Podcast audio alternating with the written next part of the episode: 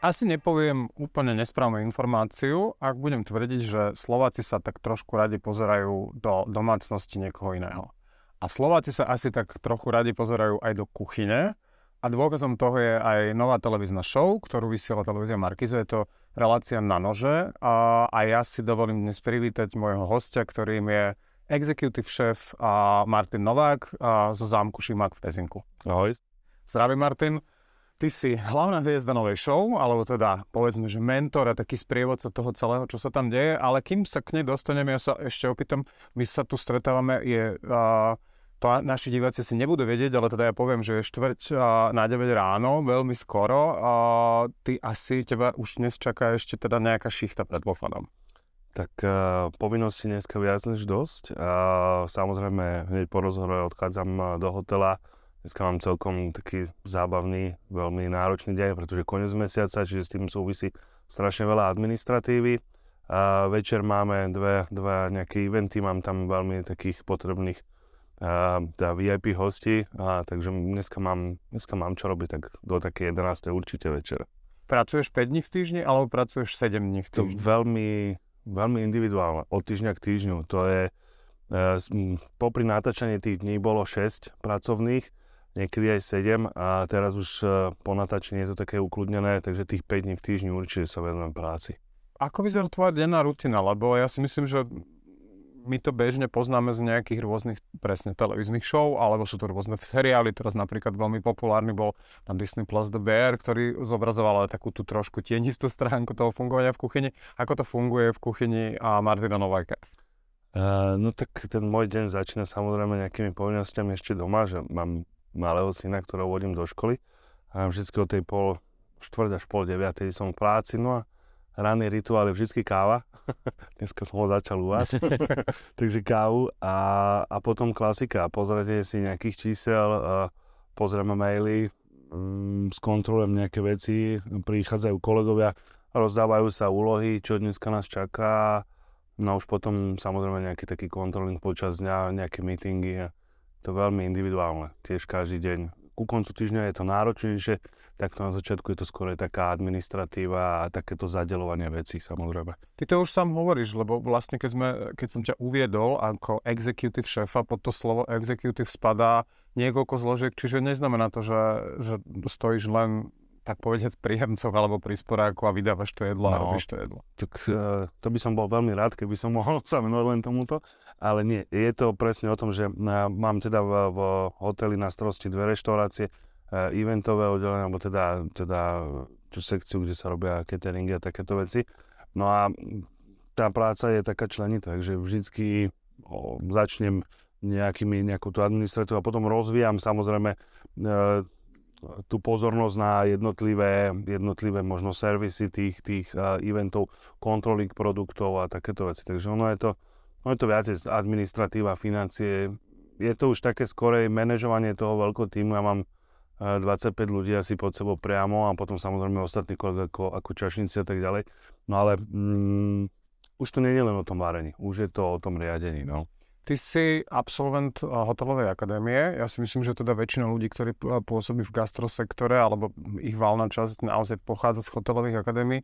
Máš pocit, že ten školský vzdelávací systém na Slovensku, ten aktuálny, a dokáže pripraviť naozaj, eh, či už sú to budúci čašníci, budúci šéf kuchári, budúci kuchári na presne takéto fungovanie, alebo, alebo tam trošku pokrivkáva?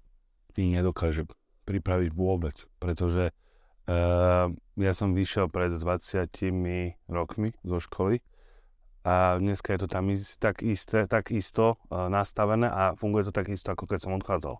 Žiadny progres dopredu. Uh, tá gastronomia nie, že beží, ona šprintuje.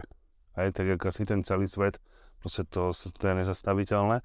No ale tie metódy a to všetko ostalo niekde zabudnuté v tých dobách 80 rokov, podľa mňa, kedy v tej škole, alebo kedy to celé nejak vzdelávanie v tomto odbore sa nejak nastavilo zasa po, po inej dekáde. Uh, ja mojim študentom hovorím, to, čo sa učíte v škole, je, pre školu.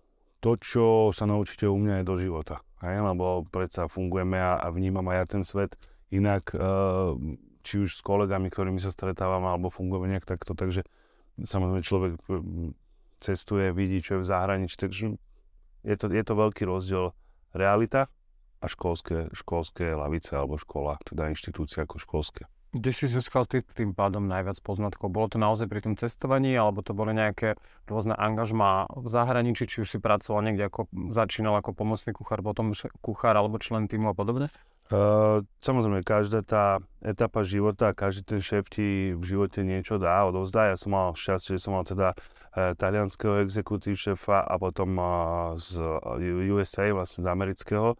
Boli to chlapi, ktorí mali úplne iný náhľad na svet ako my v, v roku 2010, kedy sme úplne inak fungovali a, a títo ľudia mm, boli vzdelanejší, čo sa týka gastra, a boli skúsnejší, boli, mali väčší rozhľad a od týchto ľudí som si bral také základy a už samozrejme na určitej potom tej pozícii alebo potom v určitom nejakom bode si si povedal, že OK, tak túto sa nejak odstrím od tých uh, vecí a idem si svojou cestou a, a už e, človek tak intuitívne nalepuje na seba. Že e, sám sa posúvaš. Niekedy aj veľakrát na vlastných chybách, ale, ale chceš, no a keď si dravý, tak e, ideš ďalej. Je to vždy iba o jednotlivcovi.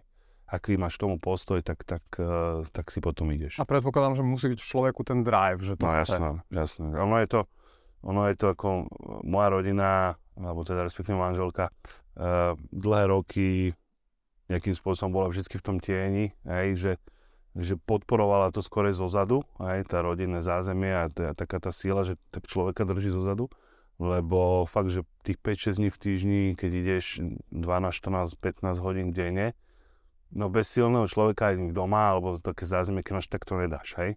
No a, a aj to je takým hnacím motorom, že keď vieš ty ako persona, že máš doma nejaký backup, tak proste vieš, že, vieš, že môžeš si dovoliť viacej, môžeš zostať dlhšie v robote, môžeš viacej na sebe makať, máš priestor, nič iné ťa nerozptýluje, aj samozrejme okrem, okrem teda z toho sústredenia na tú prácu. Takže to je veľmi podstatné podľa mňa a mať okolo seba jednak e, rodinu, ktorá ťa podrží a na druhej strane mať tým ľudí, e, na ktoré sa vieš vždy nejakým spôsobom opreť a, a vlastne je to tímová práca, takže spolu, spolu to vždy viete nejak dotiahnuť. No a potom samozrejme ten, tá drávosť toho človeka, že netreba sa uspokojiť s tým, čo je okolo seba, alebo veľakrát tí kolegovia, ľudia si povedia, že a však to je v pohode.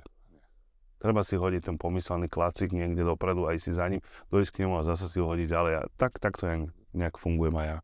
Keď si to teraz tak vymenoval, presne tu, ten dobrý tým, tá podpora z rodiny, to sú podľa mňa veľmi dôležité zložky. Ja som nie úplne nezámerne spomenul toho Medvede, ten seriál, ktorý som, lebo ja som teda dopozeral veľmi nedávno a bol som z neho unesený. A tam je a, veľmi dôležitou oblasťou vlastne fungovania kuchára a fungovania v gastrobiznise je aj to duševné zdravie. A ja viem, že to duševné zdravie ti nejakým spôsobom akože podporí, zachráni, podrží presne tieto dve zložky, ktoré si povedal, ale musíš mať asi aj ty nejaké vlastné a, postupy, aký, ako, ako sa udržať príčetný v tomto celom.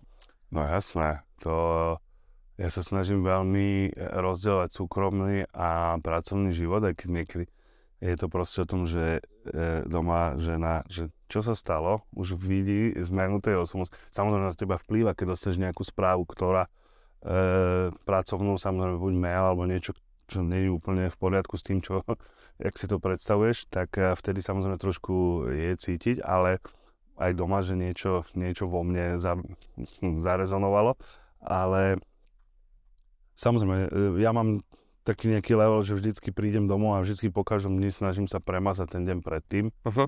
A aj keď niekedy býva, čo ja viem, krík, rušno a s kolegami alebo s niekým no, v robote niekto dostane náklad, jak sa povie, e, snažím sa vždycky na druhý deň prísť a ten deň proste nie je vystrihnutý a začína nová kapitola, nových 24 hodín. A sústredím sa len na to, čo je predo mnou, nie na to, čo bolo. Hej. Tak snažím sa tak nejak fungovať. Potom samozrejme ja milujem prírodu, les, odchádzam vždy, keď sa dá, tak odídem preč a načerpám pri tom energiu. No a to je pre mňa najpodstatnejšie, vždycky dojsť taký fresh do tej roboty, taký nabudený, že idem a znovu a znovu to idem, jak sa povie, že dať. Jo. A do tohto celého, akože predpokladáme do toho kombinovania pracovného a voľného času a chodenia do prírody, ti pribudla vlastne nová povinnosť, a to je to nakrúcanie televíznej show.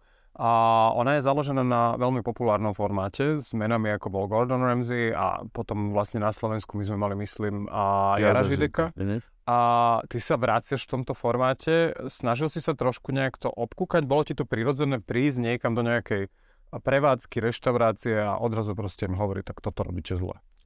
Uh, čo sa týka toho obkúkávania, ja sa priznam, že ja som kedysi, keď chodeval Ramsey, uh, tak to je veľa rokov dozadu, to je myslím 10 a plus, takže vtedy to bol taký boom. Ale myslím si, že na Slovensku nebol kuchár, ktorý by si to nepozrel, aj to, akože povedzme si tak.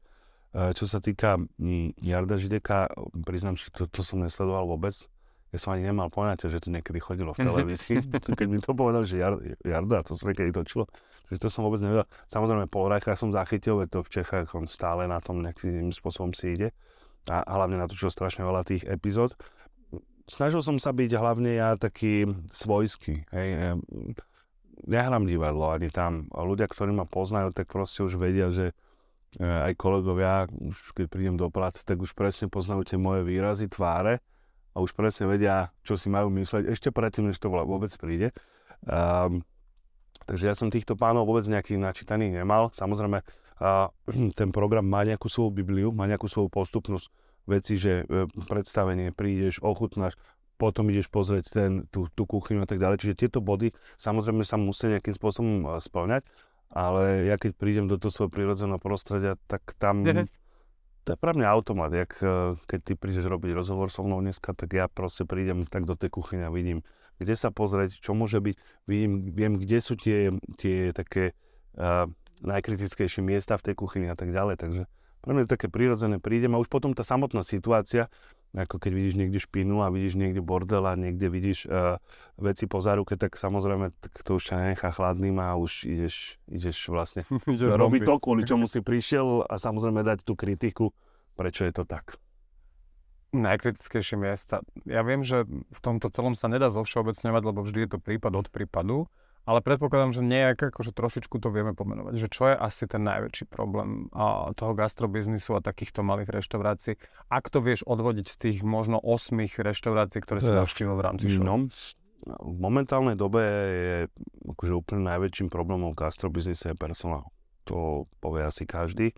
Nie len na Slovensku a v Čechách a v Strednej Európe, ale myslím si, že celoeurópsky problém. A čo sa týka tých, tých problémov v týchto menších reštauráciách, alebo celkovo v reštauráciách, reštaurácie, ktoré nemajú tú, ten drive, tú otočku tých zákazníkov veľakrát používajú, siahajú, keďže chcú uchrániť si, alebo respektíve ušetriť nejaké peniaze, financie, veľakrát sa uchylujú k formátom nejakých polotovarov a týchto vecí.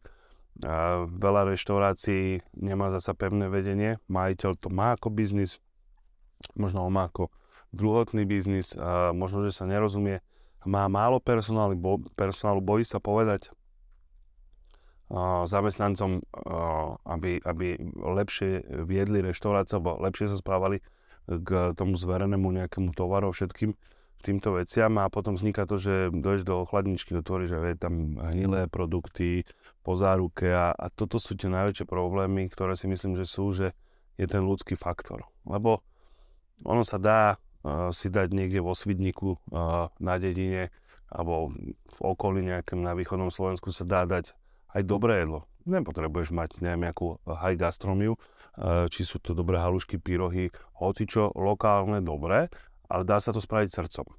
Bez toho, aby to bol polotovar, aby to bolo niečo. Veď keď ideš, tak samozrejme, keď ideš do reštaurácie vysokého štandardu, tak čakáš vysoký Jasne. štandard keď ideš do koliby, nečakáš, že tam budeš mať, ja neviem čo, hej, nakreslené na tanieri a tak ďalej. Proste ideš na dobre. Záleží len o tom, ako to ten človek podá. Ako to, ako to ten kuchár urobí, či do toho dá tú lásku, či do toho dá to srdce. To je najpodstatnejšie. Sú jedla, ktoré sú klasické slovenské, sme boli chudobný región, čiže vychádzame z týchto vecí, ale to jedlo môže byť vynikajúce. Len ho musí niekto urobiť zo srdca. To je taký základ asi toho všetkého. Uh, aby tie jedlá mali hlavu a petu a aby, aby, boli, aby boli robené tak, jak majú byť. A stačí to srdce, možno keď sa, keď sa na to pozrieme z toho hľadiska, že existujú nejaké hygienické štandardy, máme tu nejaké kontroly, keď teda, dobre, no zjavne v tých reštauráciách, kde si ty bola, našiel si pleseň, ale milé potraviny možno kontrola dlho nebola, ale a, že či, či naozaj stačí to srdce, lebo niekedy ja mám pocit, nechcem hovoriť, lebo to je iba môj uh, osobný názor a možno sa mýlim, že občas vlastne my tými pravidlami trošku hádžeme tým malým podnikateľom pole na podnohy. No to je jasné. Ten systém aj toho gastrobiznisu nie je dlhodobo nejaký ideálny. Až teraz sa stalo, že sa znížila tá DPH na gastro. Ale aj to je v rámci toho, že, že proste už je to neúnosné. A to sa nemusíme baviť o tých cenách energie a to tu za chvíľu bude za chvíľu bude ísť do reštaurácie luxus. Všetko ide extrémne, extrémne hore, ekonomicky sa platí a tak nejde, čiže zasa prichádzame o zákazníkov, aj, uh, aj ja mám napríklad na starosti dve reštaurácie. Jedna je taká luxusnejšia a druhá je toho štandardného typu, je to nejaká taká viechová, viechová reštaurácia, kde proste si dáš, uh, kde si dáš rebierko, kde si dáš rezeň Samozrejme, to sú normálne klasické štandardné veci, ale záleží, ako ich spravíš. A my sa snažíme teda fungovať e, v tom, aby tie jedla boli čo najlepšie, čo, čo najčerstvejšie, čo najchutnejšie. A, a ja si práve myslím, že nie je úplne podstatné, um, je tam ten ľudský faktor. Aj tá babička niekde nejaká, môže byť v tej kolibe, môže byť malá, pekná, útulná kuchyňa, čistá, a to jedlo môže byť výborné. A môže byť naopak veľký hotel a môže byť uh, znetvorený tak, že, že to je katastrofa. Hej. Ono je to veľmi individuálne. Ja to stále tvrdím. Je to podľa mňa o ľuďoch, o ničom inom. Lebo ty si vieš nájsť počas toho dňa čas, kedy si tú kuchyňu upraceš, kedy vyložíš tú chladničku, skontroluješ si tie dátumy, uh, umieš ju, vydezinfikuješ, dáš nejakú sanitáciu kuchy. Vždy je to o ľuďoch. Ale keď prídeš a a vidíš, že v tej reštaurácii není veľa práce a vidíš ten personál, že vzadu fajčí aj na telefónoch. Je to zasa len ľudský faktor, že nemá ich kto možno nápomenúť, možno ten majiteľ sa bojí, má dvoch, tak sa bojím, aby som ani o nich neprišiel. Je to také, taká zvláštna doba, no. Ty si prísny uh, na svoj kolektív, na svojich ľudí uh, v týme a sú tam nejaké pravidla, ktoré naozaj denne musia dodržiavať? Jasné. Uh, a som Vymenuj aj, ich. Som aj prísny, som aj prísny určite. Ja som prísny, ale myslím si, že férový, že na jednej strane viem dať pozadku a na druhej strane pohľadkať po hlave, jak sa povie, jak, jak s deťmi, hej. E, musí to byť tak. Musí, musí, musí aj tí ľudia vedieť, že keď sa niečo stane, tak musia niesť následky za to a, a zase keď je dobre, tak veľmi rád pochválim aj všetko. A, ja musím povedať, že mám veľmi profesionálny tým ľudí okolo seba. Samozrejme, nájdú sa aj tam výnimky, niekedy, a, ale... A tie už tam asi nie sú. Čo, niekedy aj, akože áno, takí ľudia, e, ten ekosystém ich sám vylúči, mhm. lebo uh, mám chalanov, s ktorými jednak spolupracujem veľmi dlho a ktorí sú na tých pozíciách e, presne, ktorí strážia ten chod podniku, aj keď som ja není v robote. A so sú chalani, s ktorými máme veľmi korektné dlhé vzťahy, čiže vedia presne tu, tu je ich náplň práce a tu to, čo, to, čo vyžadujem. No a tento ekosystém tých uh, ľudí, ktorí prídu aj noví a nevedia sa zaradiť, samozrejme to ich vylúči.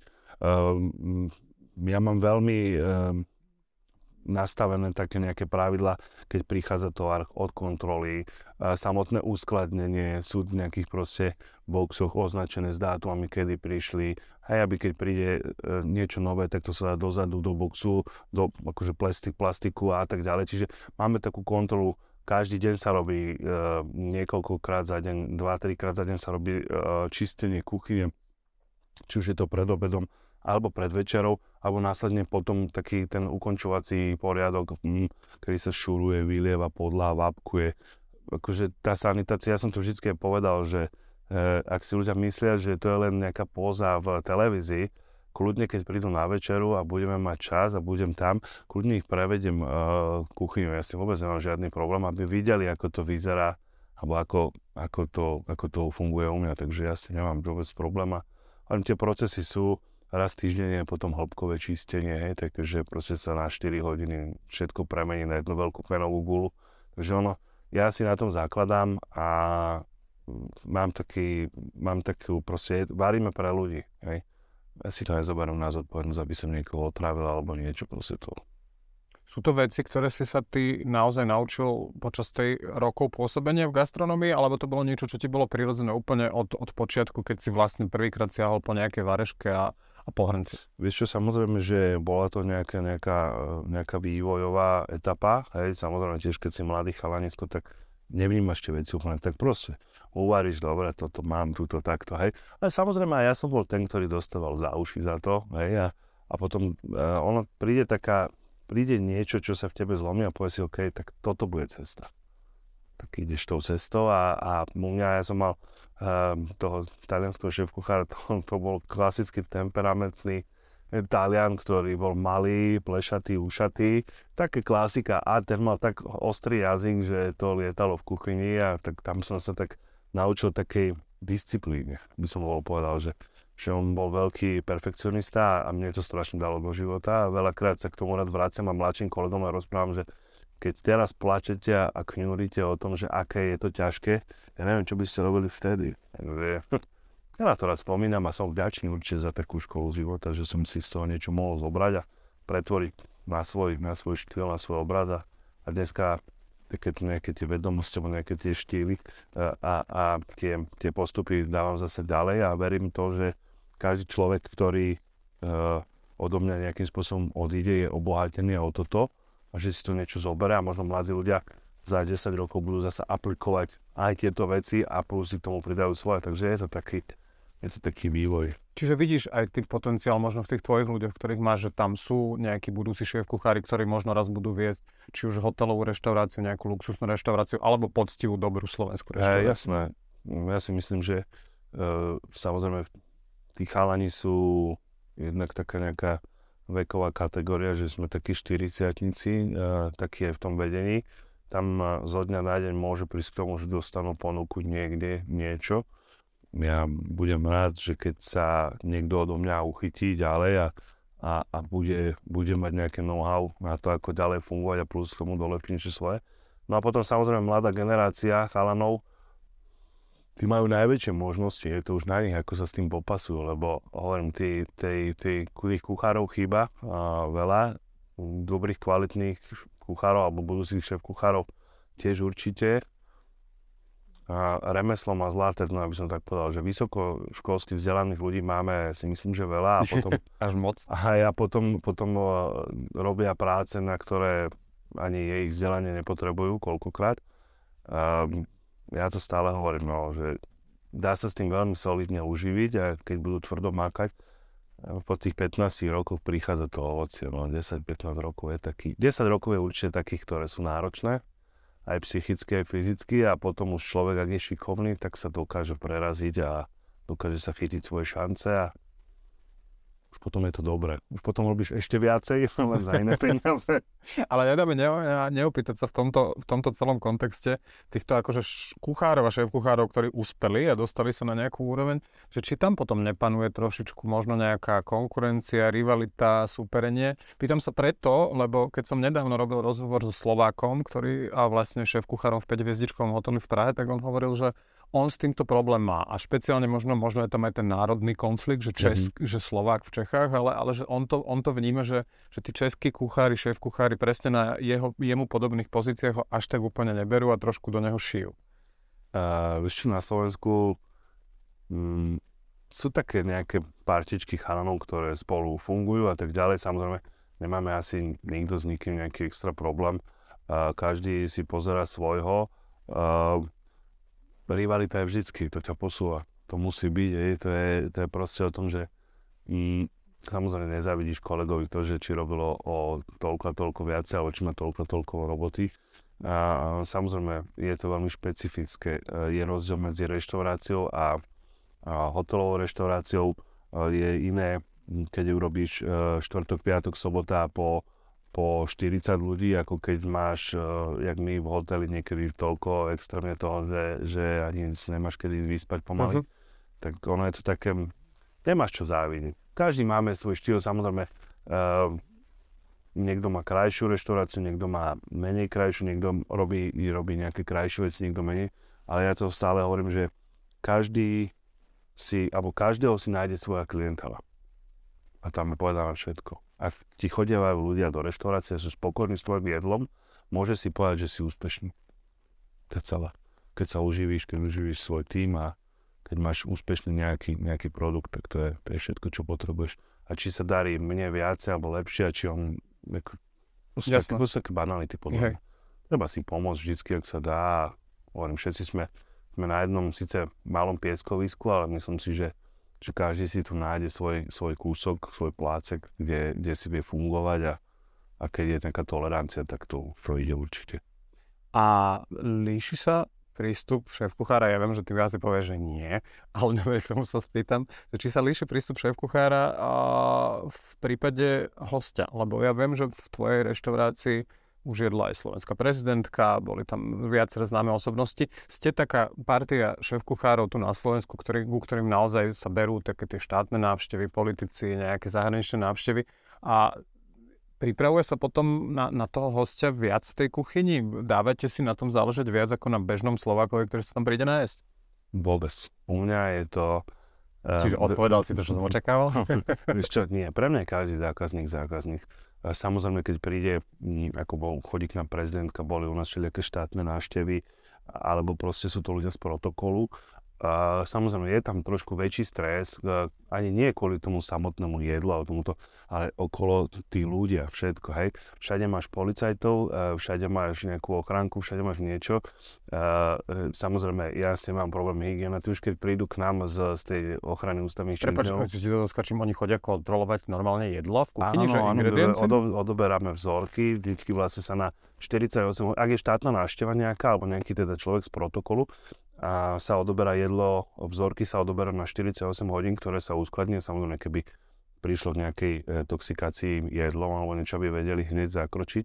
Uh, ale aj keď prichádzajú k nám uh, títo hygienici z ochrany ústavných činiteľov, tak tí sa vždy usmejú, že musíme tu byť, ja viem, že nemáme prečo, ale musíme.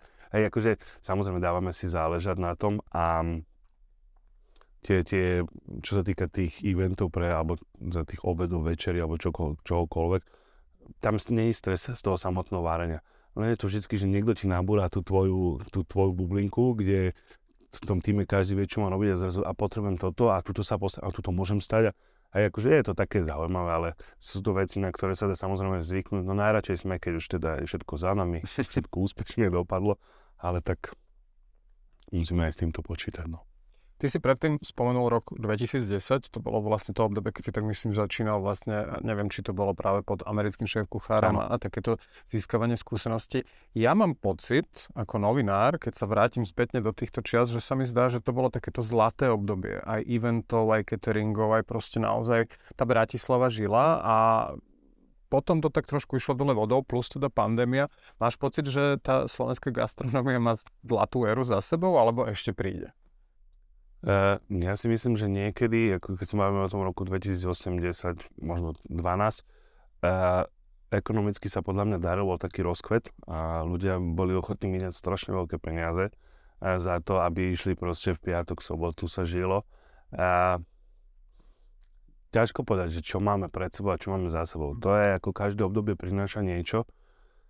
Ja pevne verím, že aj tá situácia, že všetko sa aj po tých uh, plných rokoch teraz utrasie a že teraz nás čaká, ja dúfam na tento rok bez akéhokoľvek uzavretia, bez akéhokoľvek nejakého uh, smerovania nejakým iným smerom. Ja dúfam, že, že proste sa to otrase, že si, si ľudia sa otrasú a že budú chodievať s, s priateľmi za dobrým jedlom, za dobrým drinkom do reštaurácií, lebo si myslím, že stretávanie sa s ľuďmi alebo taká tá socializácia a vychutnávanie si zážitku v reštaurácii patrí k nejakému životnému štýlu a, a, a dobíja určitým smerom aj ľudí v takom pozitívnom nejakom tomto znení.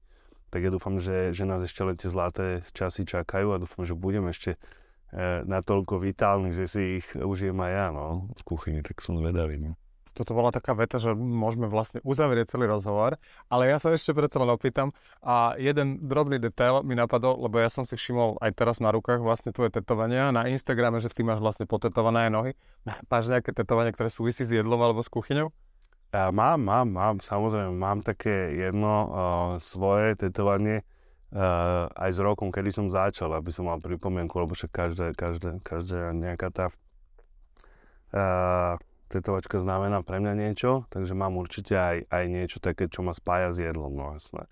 Nie priamo s jedlom, ale s kuchyňou a s tým, s tým kuchárským životom. A je to tam s dátumom, kedy som začal, no tak uvidím, či to tam dopíšem, kedy som skončil. Podľa mňa najbližšie teraz tú zlatú éru. Keď sa znova vráti, no, to tak to by môžeme vytetovať. pravdu, no, to by bolo super. Super. Ďakujem veľmi pekne. Martinovi Novákovi. Ďakujem.